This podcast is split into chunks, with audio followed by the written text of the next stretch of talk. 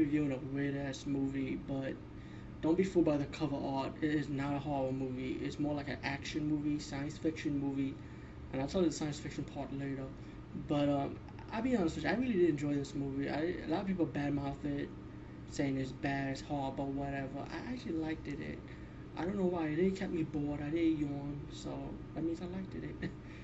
um, this is a movie about a cyborg detective, right? Believe it or not, as a cyborg detective, it would not tell you off the bat until it gets to maybe like the middle part of the movie, you know, who protected a daughter who's the daughter of a president of a Caribbean island that's about to face a rebellion against the Caribbean prime minister.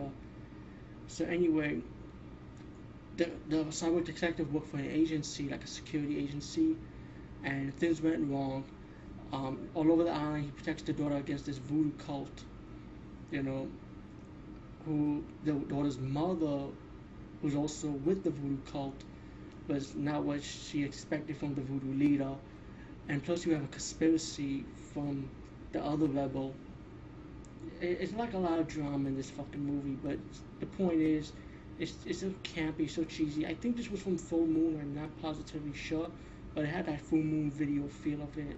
Um, it's called The Occultist, so just check it out. You know, I say rent it.